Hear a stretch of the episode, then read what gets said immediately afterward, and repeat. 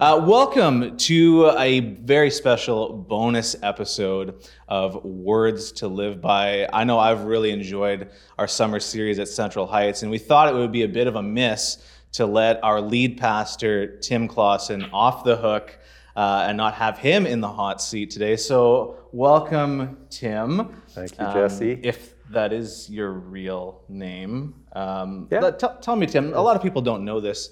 Um, Timothy is actually your middle name. So uh, maybe today is the day where we get a glimpse into okay, well, what what is your real name and and why is it a secret? Like, yeah. what's the what's so the? you've heard of reveal parties?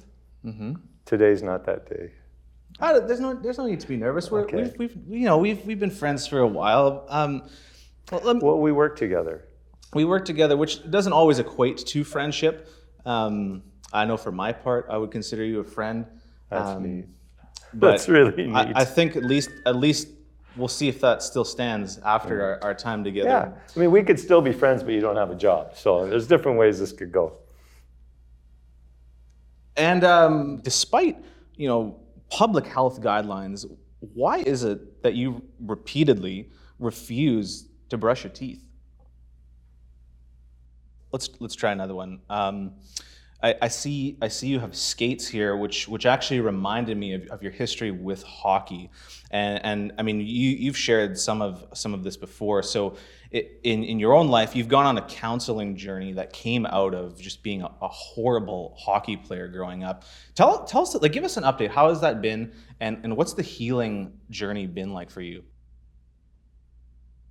So here's here's a few things that uh, others wanted to know about you. Um, but this one, for example, uh, from our youth pastor Nathan Archer, he wanted to know. You know, what, that's actually a really terrible question. It's probably kind of- inappropriate. yeah. right? Uh, let's go to let's go to I'm some. of not. the- I'm not surprised. Let's go to some of these other ones here. Um, uh, anyone who knows you knows that you are into sports. And in fact, one of the very first times I met you, you and I went and played golf together. I don't know if you remember that. I sure do. Um, for me, it was a great moment because not only did I get to know you, uh, I also hit the best shot of my life that day. I don't know if you remember that. Um, very special memory for me. But oh yeah, you hit the ball on the first try. That was good. when it comes to golf, I, I understand, and, and not just golf, but a lot of sports, you, you are you're no slouch when it comes to things that are athletic. And yet, it seems there's there's been this gentleman who's been spending time with your daughter who just is continuously you know domineering you in the game of golf. So between sports and family, share share a bit about what those things mean to you. I try to play the sports that I can beat my son-in-laws and you know man in daughter's life, but um, you can't always orchestrate that, and it is intimidating as you get older and they start to nip at your heels. So. Yeah, there's a lot of pressure on right now. Actually, this uh, this could be the year that I really fall. So you you you value family. Tell tell us a bit about uh, your kids, grandkids. This could take a while. Uh, as you know, I love my kids. Um, I've been blessed to have three amazing girls. Amy's the oldest and was actually a worship pastor here for a season, and that was a real gift. Uh, Stephanie's the middle daughter. Um, she married another Clausen, which has been really exciting. And then my youngest, April, who's currently not married. Um, all three of them live within an hour's drive distance. Two of them live in Vancouver, one lives in White Rock, and you know we still love hanging out together. And I just, I just love the the women that they have become and how they they continue to follow Jesus.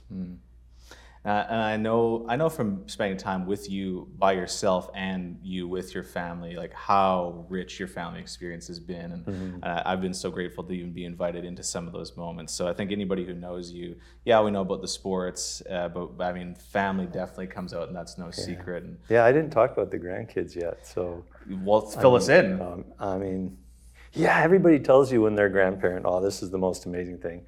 And I have to say, it, it really is incredible. And, um, you know, when you, like one, one moment, for example, that sticks out, I went over to my daughter's house one day and, and her toddler was still crawling.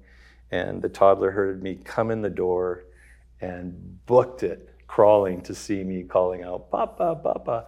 Man i tell you you can live you can live for a long time on something like that. But they're just they're all unique and they have so much joy and zest for life that it's really fun to watch life through their eyes So family, yes. Sports, yes. I'm also aware travel as well. travel. I mean, it's not one of the five love languages. I think you would advocate for being one of your love languages, though, right? Yeah, you must have talked to one of my kids about that one. I've always Okay. said that tra- uh, travel is is an, should be another love language. I love to do it. I don't know. There's something neat about going to a new place, exploring the city, the country, and you know, again, for me, it's also God's creation. Mm-hmm. Um, some of the, places of the world are so beautiful, but then also how mankind, who is God's creation, and God's gifted mankind with creativity, like some of the different buildings and structures that they've created and, and what they've done. I just, I just love exploring that, taking it in. Hmm.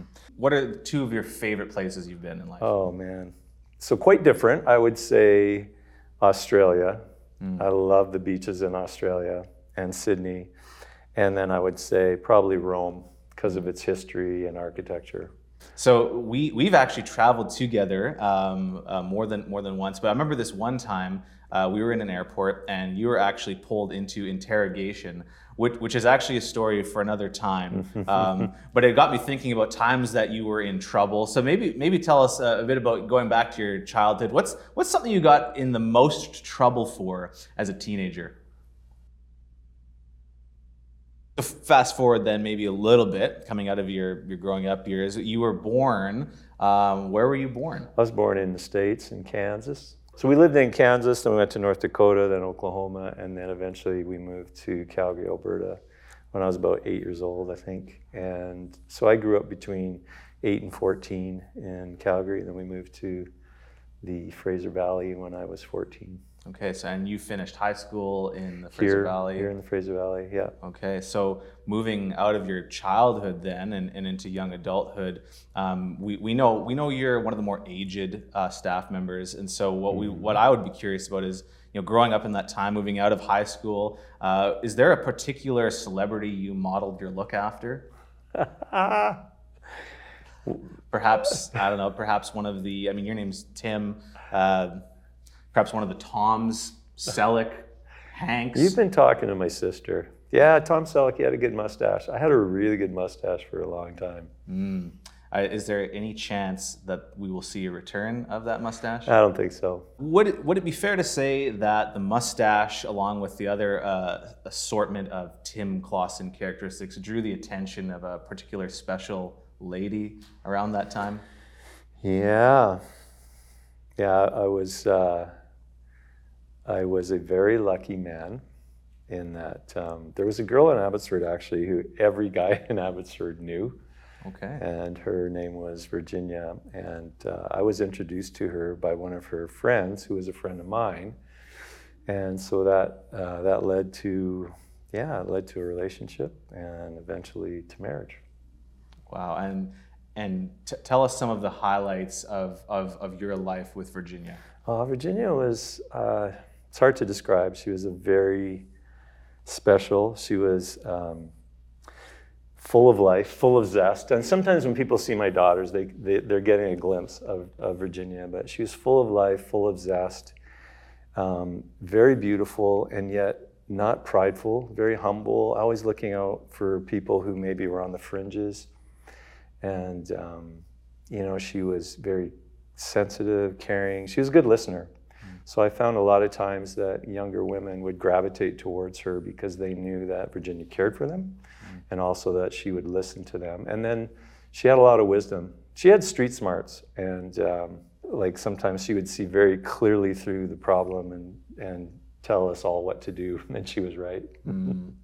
So, so to sort of blend your relationship with somebody as you know such a gift from God to you like that, to blend uh, your your story with her with your story with Central Heights.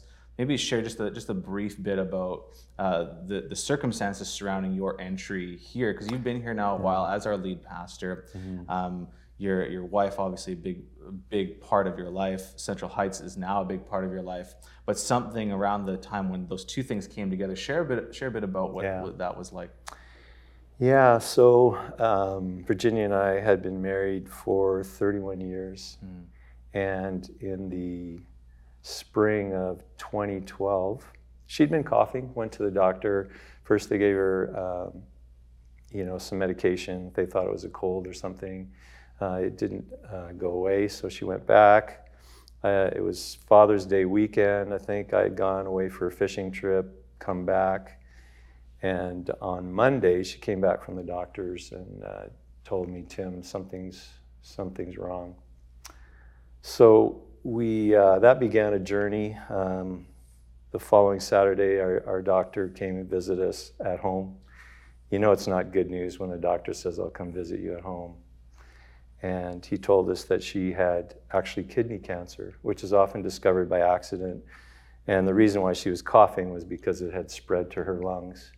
Uh, he said there'd be no hope of, you know, um, with radiation or chemo to get rid of it. It was simply a matter of writing it out as best we could uh, keeping her pain to a minimal. And um, so, yeah, from diagnosis, uh, we then journeyed with Virginia. She had to have an operation to have her kidney removed because there was uh, some growth happening there. And um,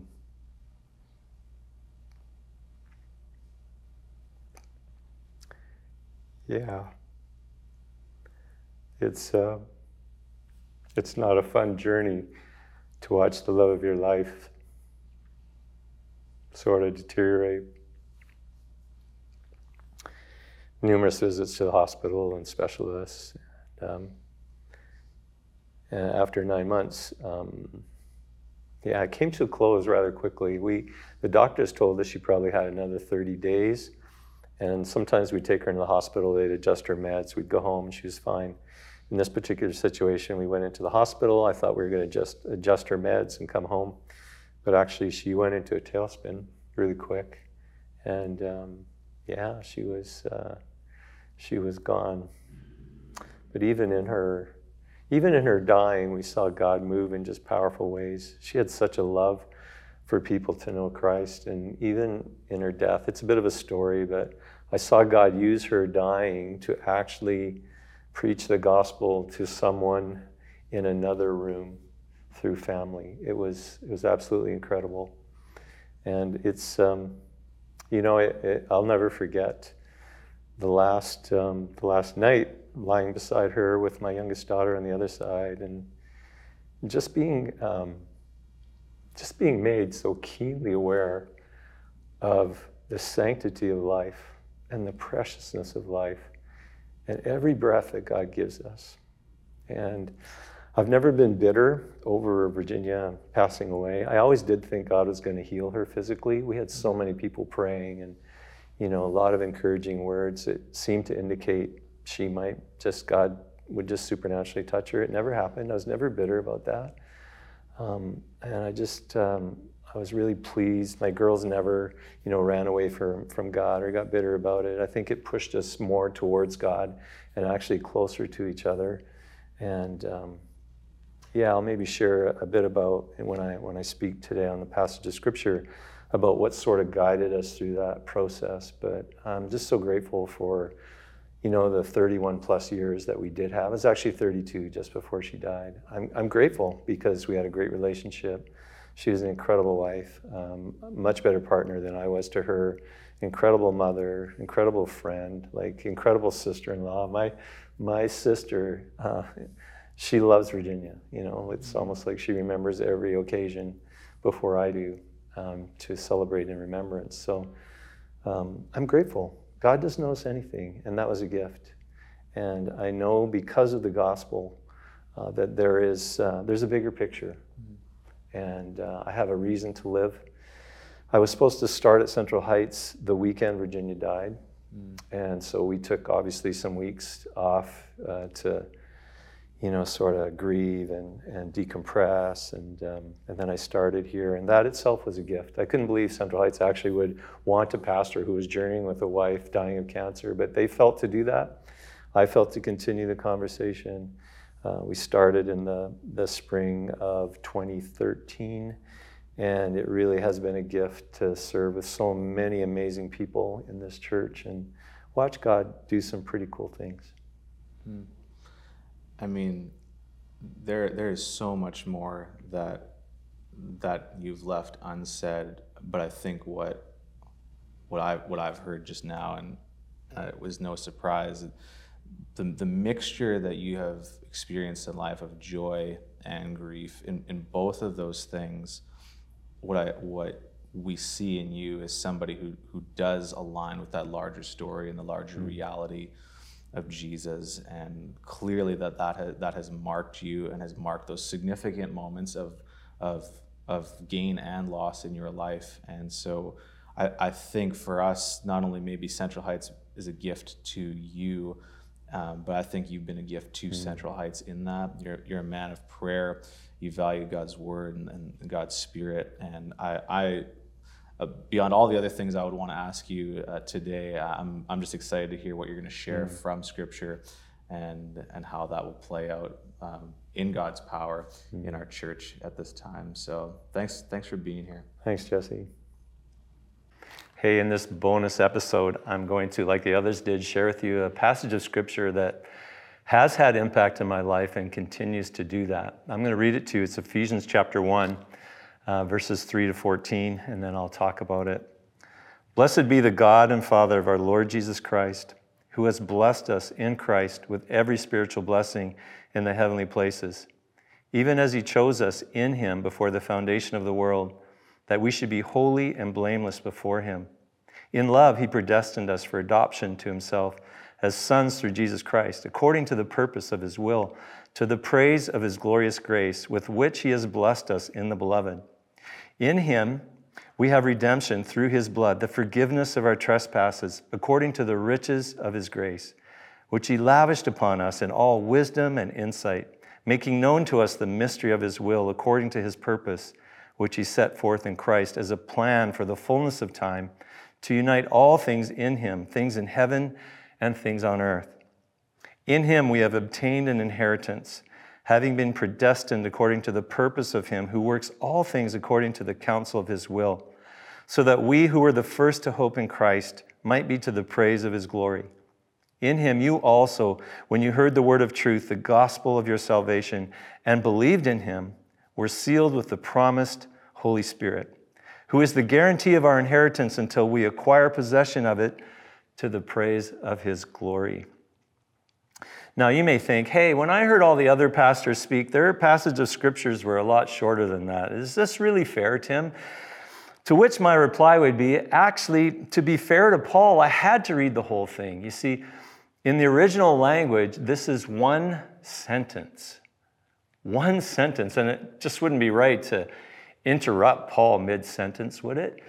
It's like when Paul began to talk, when he said, Blessed be or praise be the God and Father of our Lord Jesus Christ. And he starts to, you know, lay out all the things that God has done. He's done this, he's done that. He's chosen us before the foundation of the world. He's adopted us, he's redeemed us, he's forgiven us. He can't stop himself.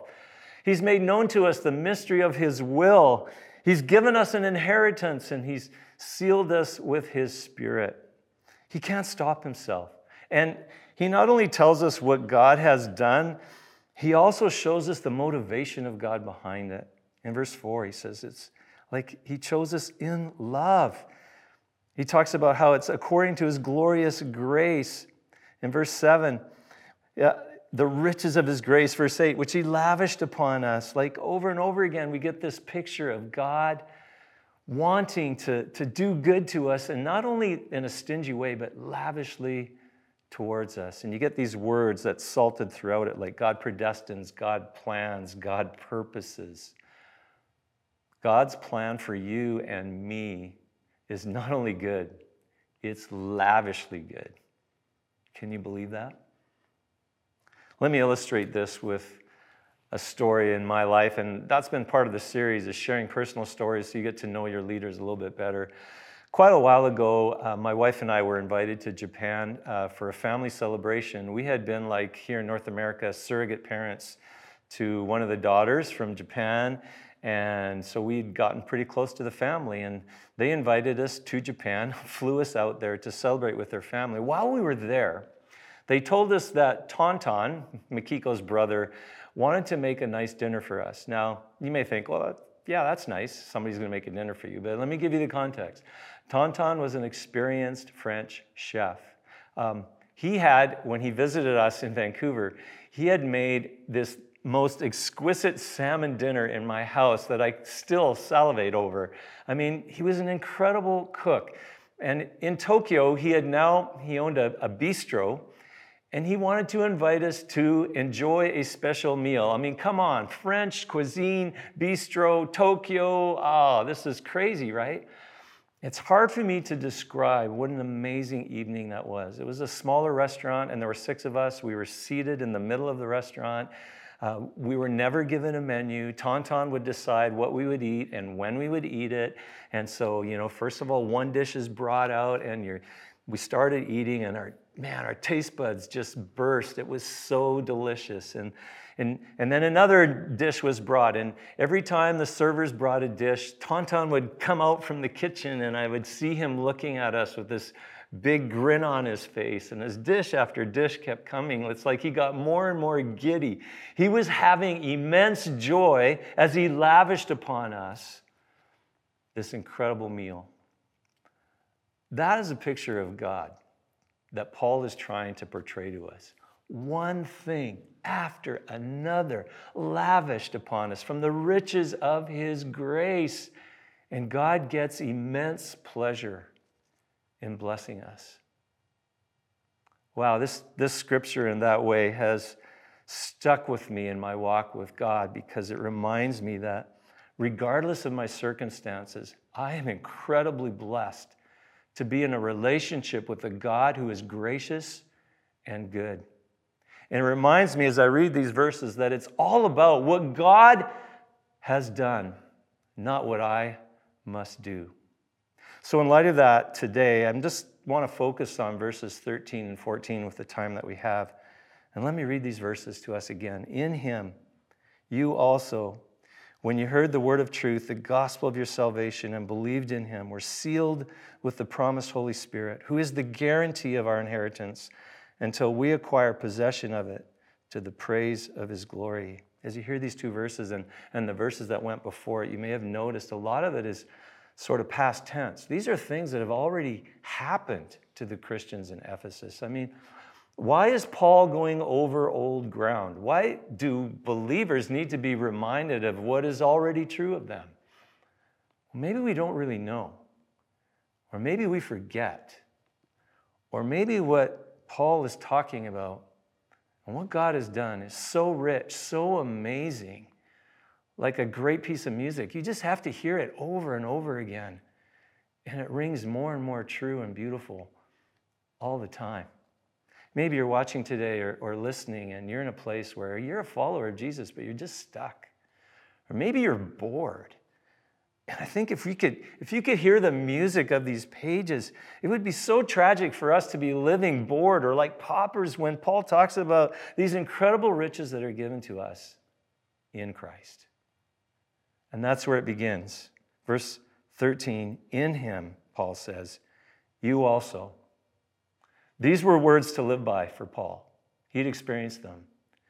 And so they are to be for us in him in Jesus Christ. As you read this passage, everything that God does is in Jesus, through Jesus. If you were to take a pen and circle every place in verses 3 to 14, this one sentence, this one run on sentence that Paul has given us, and you circled in Christ, through Jesus, in Him, because of Jesus, you would have circled 10 out of the 12 verses that we have read today.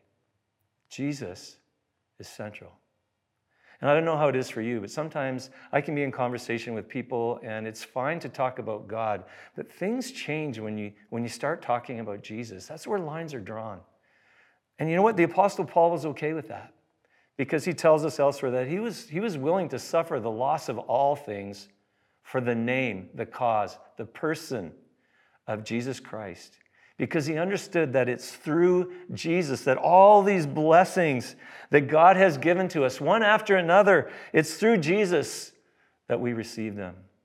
According to Scripture, I mean, our trajectory ultimately is determined by what we do with Jesus. Will we believe in him? Or will, will we not? The Ephesians church.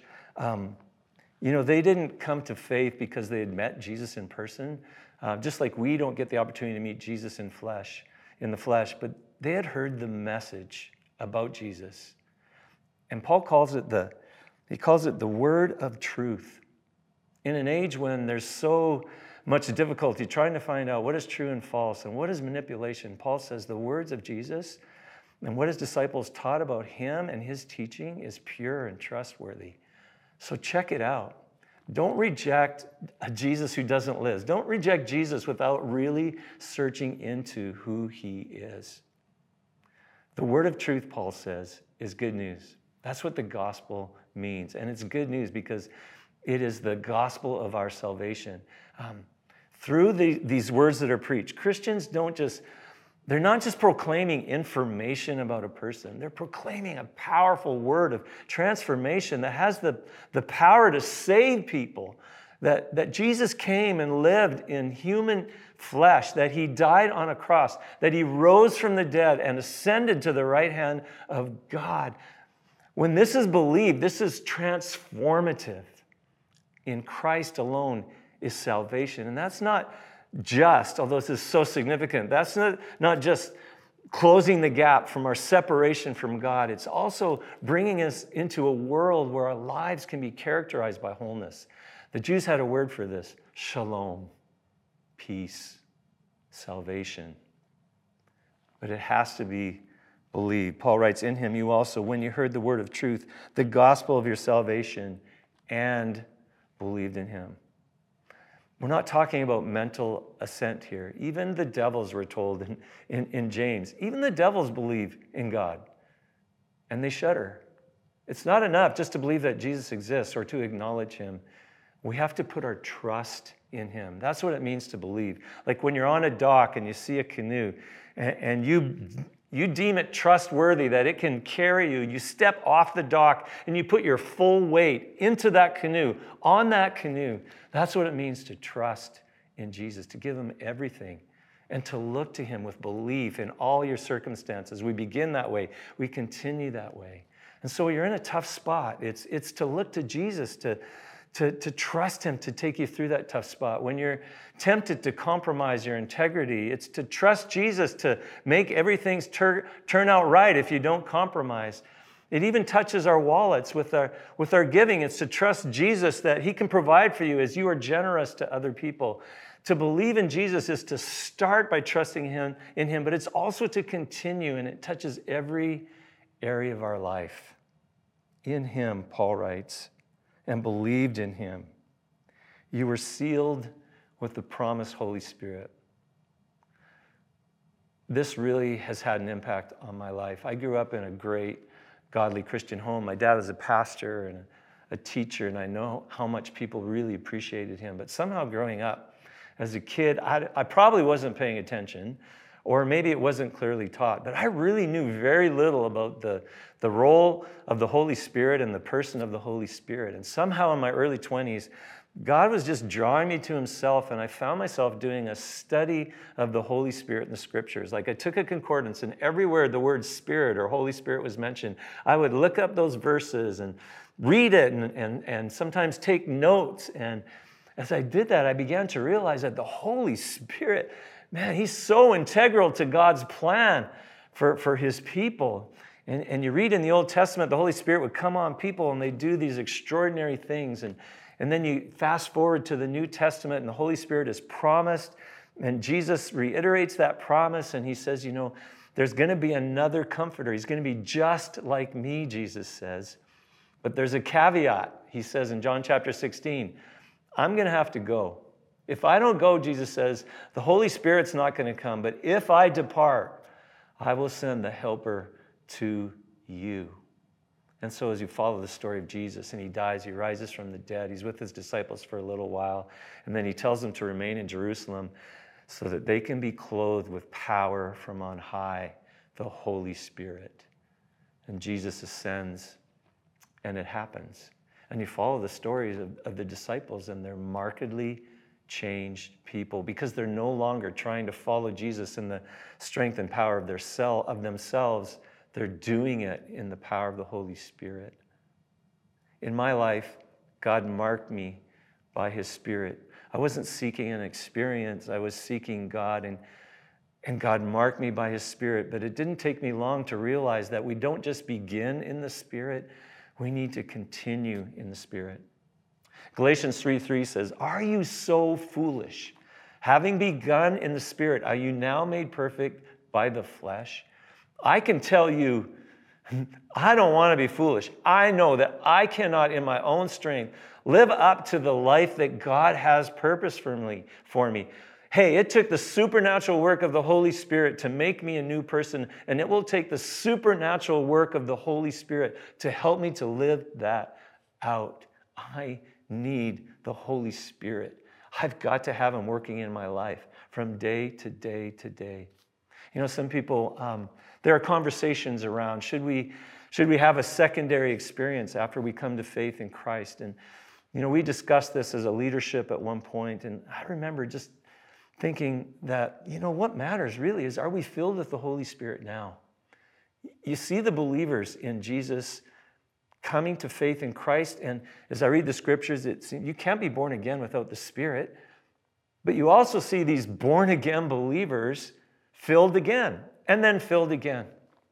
We decided as a leadership, it is the strategy of the Holy Spirit for us to be filled with the Spirit we can settle on that. And in fact, that's what Ephesians chapter 5 commands us. Don't be drunk with wine, but be filled with the Spirit. Something else you'll notice uh, in this verse here, in verse 13 of chapter 1, and you'll notice in other places, notice how the Word and the Spirit are in close proximity. In my journey of wanting to live a, a spirit filled life, I've like I've encountered all kinds of things in churches and Christian meetings, and some of it's been really good, and I have to say some of it's not been very good. And my observation would distill down to this the, the best of what the Spirit has for us is strongly tied to the Word. And the best of the Word is experienced in relationship with the Spirit. The Word and the Spirit need to go together. Soon after God really moved in my life by His Holy Spirit, I found myself directed to go to the scriptures and memorize it. I, I would memorize scriptures, and then the Holy Spirit would use those spirit written words uh, in my life to help make decisions. Scriptures would, be, would come to mind to, to bring clarity to me, or in speaking to someone else or praying for someone else, scriptures would come to light that, oh, it was so appropriate for the situation because they were there in my heart, and the Holy Spirit would just draw them out. It, it, it, was just something so beautiful how the Spirit and the Word would and continue to work together in my life. And I mean, this is crazy as I look back how, how immersed I was in this. I memorized the first seven chapters of the book of Revelation at one point. I mean, if you don't use it, you lose it. But I memorized it in the King James because that's the Bible I used at the time. And I still recall, you know, some, some verses, um, you know, the beginning, the revelation of Jesus Christ, which God gave unto him to give unto his servants the things that have come to pass. And he sent and signified it to his servant John. And, and there's just so many other verses that sometimes the Holy Spirit will bring to my attention because the Word and the Spirit work together. We need the Word, we need the Spirit. There's a danger sometimes in idolizing the Word of God for information and not seeing it as a vehicle for relationship with God and transformation of the Spirit. Mark Sayers, in his book Reappearing Church, he talks about how Christians and churches can recede from a vibrant faith in God to a cold or even dead orthodoxy, having a right belief, but there's no vitality of the Spirit. We need both. And I want to constantly be putting myself in the place where I'm immersing myself in the scriptures, but I'm also putting myself in the place where I can be filled with the Spirit. As it says in Ephesians 5, in, in times of worship, worshiping, singing, not just with myself, but with others, praying, being humble before God, that I can be filled with His Spirit. In Him, you also, when you heard the word of truth, the gospel of your salvation, and believed in Him, we're sealed with the promised Holy Spirit, who is the guarantee of our inheritance until we acquire possession of it to the praise of his glory. Scripture tells us that the best is yet to come. We experience life in the Holy Spirit. Paul refers to it here as the guarantee. It's also referred to as the down payment. What it is, it's of the same substance of that which we are to inherit, but it's not the full amount. So we experience like a taste of this heavenly life here through the Holy Spirit on this earth, but there is a fullness, there is an inheritance that is yet to come. I can find it so easy to live just for the moment, to, to try and squeeze all that I can out of just the here and now. But I think we set ourselves up for disappointment if we don't see life from the bigger picture of God's future. We need to live in the moment with God's future in mind. See, for us, for those of us who are followers of Jesus, we live in the until moment. There is something that has not yet happened. There is an inheritance. There's a goodness of God that we are yet to experience and to walk into. As it says in, in 1 Corinthians chapter 2, eye is not seen, ear is not heard, neither has entered into the heart of man the things that God has prepared for us. That's the kind of God that is planning, preparing with immense joy for what is yet to be experienced by us. So, in the meantime, we, we experience mixture. We experienced someone we deeply love passing away. We experience pain. We experience suffering. We experience disappointment. This is just a natural experience of living a life in a fallen and broken world. And it's a natural experience for a Christian who also lives in a very real spiritual battle. But the same Paul who wrote these words here in Ephesians would also write to the church in Corinth these words A man who had suffered immensely said this For this light and momentary affliction is preparing for us an eternal weight of glory beyond all comparison, as we look not to the things that are seen, but to the things that are unseen. For the things that are seen are transient, but the things that are unseen are eternal. We're walking towards something greater. As Paul writes here, all of this projects towards something. His last few words to the praise of his, God's glory. You know, it, it's taken time in my walk with Jesus for some of the truths that I've talked about today to, to deepen in my life. You know them at a certain level to begin with, and then as you walk with Jesus, they go deeper. And as you walk with Jesus, they go deeper. That's why we believe the gospel at the start and we continue. But over time, as they go deeper, these five things have really become principles in my life. God is gracious and good, Jesus is central. The gospel is to be continually believed. We need the word and the spirit. Live in the moment with God's future in mind, but all of this trajects to this. It's all about the glory of God. So, somewhere in my walk with Jesus, maybe it was about 12, 15 years ago, the whole concept of living my life for the glory of God just took on a, a completely dip, deeper level for me. And I began to try to look, the lens for my living started to become way more, not just about what was best for me, but what could be for the glory of God. And, and, and that took me to a place where when I was in leadership, I was coaching other people, actually, really life coaching. And one of the one of the questions, in fact, the predominant question we would ask in our whole coaching model was, How could this be for the glory of God? And so I've been doing this for uh, a year, year and a half, and my wife gets sick. And I realized that all the principles that I've been teaching other people and helping them to work through, I needed to work through with myself and my family. And I will never forget, we were, we were given this beautiful place to, to stay at in the shoe Shuswap. And uh, they had a whiteboard there. How perfect for a, co- a coach and a, you know, a, a felt pen. And one evening we decided to sit around and I put the whiteboard out and we wrote the question.